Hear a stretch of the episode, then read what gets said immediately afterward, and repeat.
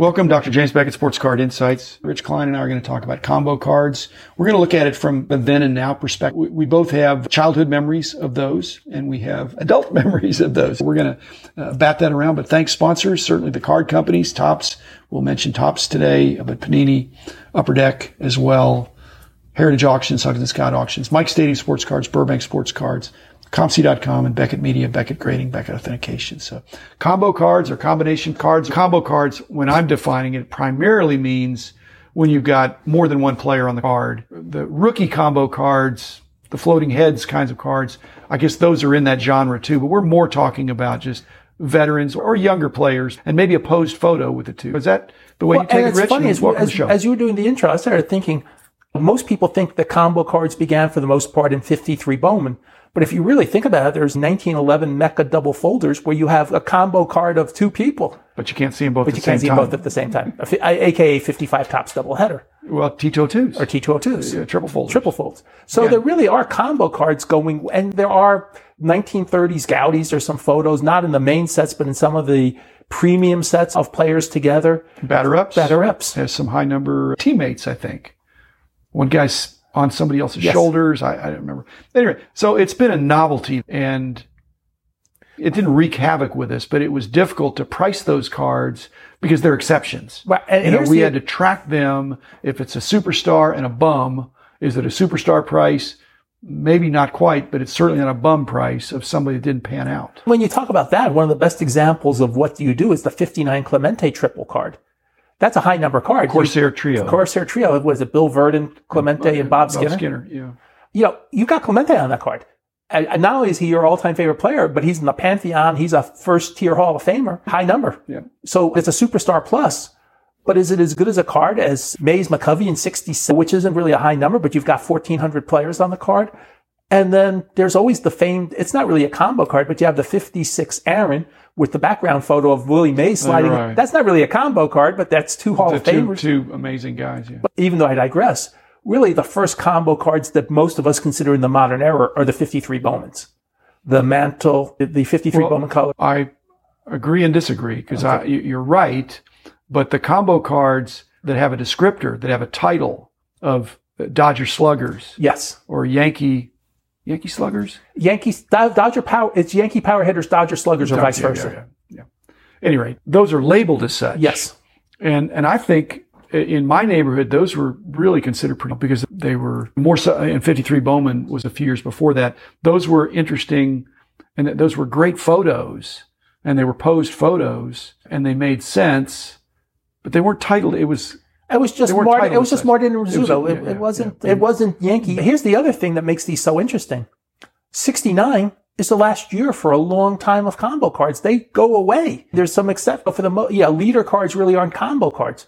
They're really only existent from 57 to 69. They're existent again today in the flagship set. Right. There's lots of those cards. They're cool. It's almost like they're bringing back the coolness of the combo cards. In the heritage sets, aren't they bringing back it's like the same number. Yes. They're doing a, a, pretty direct correspondence to really appeal to people that collected the reminiscent, the heritage set that looks like 58s. It's got the 58 combo cards, the same numbers. Well, I've uh, talked to Clay Luraschi about that. And Clay is, you can't do it for every card, but he's very cognizant. And they make sure there's a lot of, we'll call it unconscious or subconscious references to the original set, like 62 Topps. Jorge, Jorge Posada in the Heritage which is 10 years ago. So it's 2011 was 360. 62 Topps 360 is Yogi Berra. Right. Gee, let's see. Yogi, Yogi catcher, Yankee catcher, Yankee catcher. So there's a lot of that they do. Some of it they don't do, but some of it they do catch. I think Topps did a good job on that over the years, that there weren't that many mess ups to where they put together things that weren't cohesive, that didn't go together. That, that starting with 57 Topps, 58, 59. I just think Mantle and Mays together and Mays and Aaron. Is that 64? That's 64. There's, those cards may be undervalued. I think they are in the current uh, structure of when we priced cards we weren't setting the price as what they were selling for, but there was a little bit of a discount for a combo card when in reality, there might be some other pricing theory, it wouldn't stand up if people didn't pay it, but it's the sum of I don't know if it's the sum of the two, but it's definitely when you have a really good combo, like the 62 manager's dream card.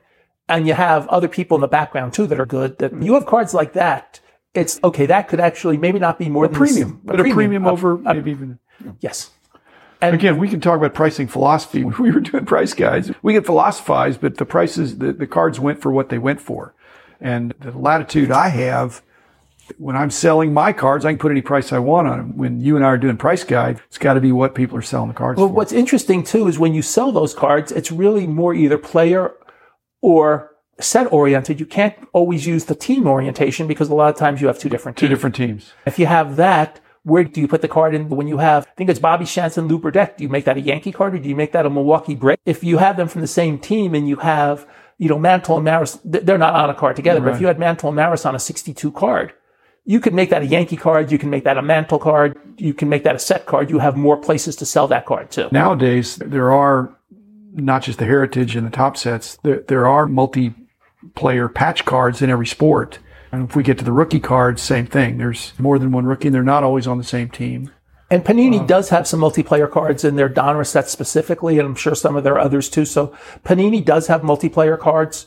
I don't think Upper Deck has as many up uh, multiplayer cards in their base sets, but they do, as you said, there's a lot of combo cards with autographs and jerseys, and all the card companies do that to some extent. And usually those cards have some premium because they're usually printed to a very short number. And like Booklet cards, yes. Uh, and those are generally short printed and but that's not really exactly what we're talking No, about. it's not. I guess if you had a booklet card, it, it'd be pretty obvious with all that real estate. You probably could show more than one player. Here's some interesting things like some of the most popular cards in 93 are when they put, and they're very small photos, but all the players on those winner cards, those gold winner cards, Oh, the black golds. Yeah. And, and I will tell you, those cards sell for more than you would think they would sell. Do not tell people that, Rich. Okay. You're, giving away a secret. Yes. Uh, believe me, I've been burned too. No, when I see those, I, I pick them out. Again, I, this, this is so horrible. All, all of our secrets are going to be out. Actually, by the time I get to a thousand episodes, there'll be no more secrets, I think. But if I'm looking through a dollar box and I see one of those multiplayer things and it's got, and, and there's somebody great on there. And so what you have, if there's 11 guys on there, on a lot of them there is, the ABCD, you have 11 chances to get somebody's player collection that they're looking for or, or team collector. And so there could be a lot of demand for that one card. It's not that it's that tough. It's just that the demand is probably higher than But the it's supply funny at when you this talk point. when you talk about secrets. You realize in 1990 when you hired Grant, you hired Mike Hirsch, you hired me. We all knew things about the cards. You knew a lot. You even you'll say I don't remember everything, and we all brought our stuff down. And all of a sudden, a lot of things that were let's say quote secretive before started getting into the price guides about the scarcity of certain cards and certain series and the prices going up. And that was a natural flow and was a good thing. And because, like I said, that the secret is not that something is worth more. The secret is why it's worth more. Because unless you that, it, it seems like an anomaly.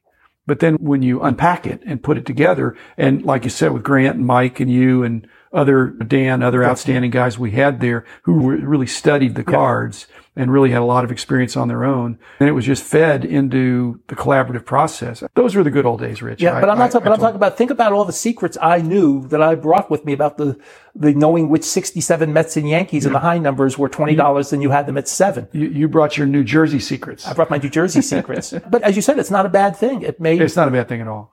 So it's not a bad thing to and to talk about what you knew. And most of that stuff is out, published, and all that stuff. But the problem is that we can see, and we did our dollar box episode, is that it's just hard for somebody to know all those things. I know a lot of them, but I don't know everything. That's why when you go through a dollar box and then I go right behind you, I'm still finding stuff and vice versa. And it, it might be that we're looking for slightly different things, but we're also seeing things differently. Well, I went through a box that had your initials. Of, it didn't have mine of Ron and Rhett Palmer's. Yeah. And as I said, it was a small, unannounced one-day show, and you had had a previous commitment, and you pri- and you and, you try to perform more than one day notice or six-hour notice. Yeah. And I picked out 250 cards from that box. It was That I'd already looked that you'd already looked at. That that hurts. Uh, Okay, but it gets worse, Rich, because I also the time before the, at the show went through Ron and Rhett's box a second time. My initials were on there. Yeah. They assured me they had not added anything. How to many it. cards did you find? And I still pulled out hundred cards the second time through, which is just amazing. If you're looking at a monster box, if you take one second per card, you'll be still on the first box when If- the show is it- over. If it makes you feel better, I picked exactly five cards out of the second box that had your initials on it. Oh, okay. Maybe something was put in. Anyway, there, there, one of the fun things in the hobby is there's plenty of cards for everybody.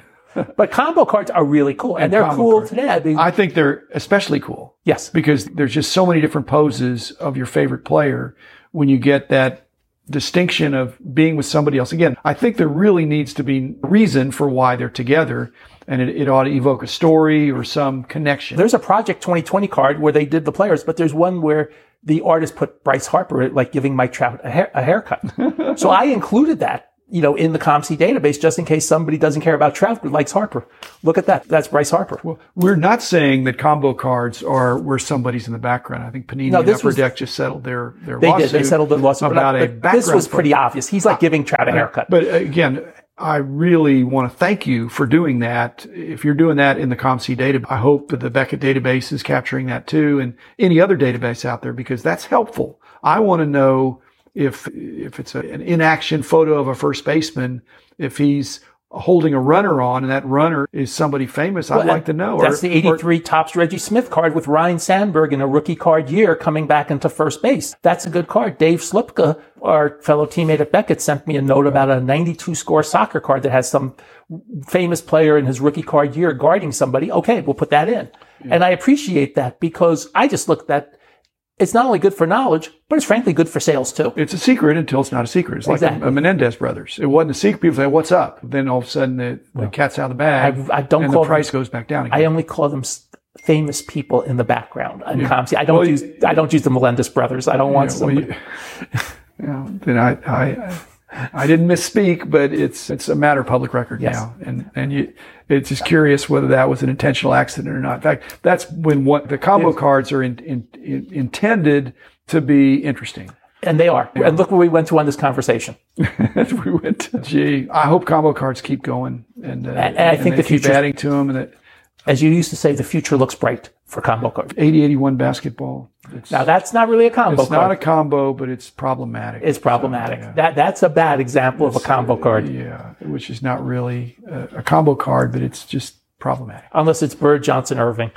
I mean, exactly. Bird, yes. Give me some more of those. Yes. Yeah, I think those are sold out. Yes. Well, thanks everybody. Thanks Rich. Uh, combo cards. We like combo cards. And if there's an increased demand on those, not necessarily because of this episode, but in the future, I, th- I think they're great cards. I think great cards. Historical and uh, relevant. So thanks Rich. Thanks everybody. Be back tomorrow.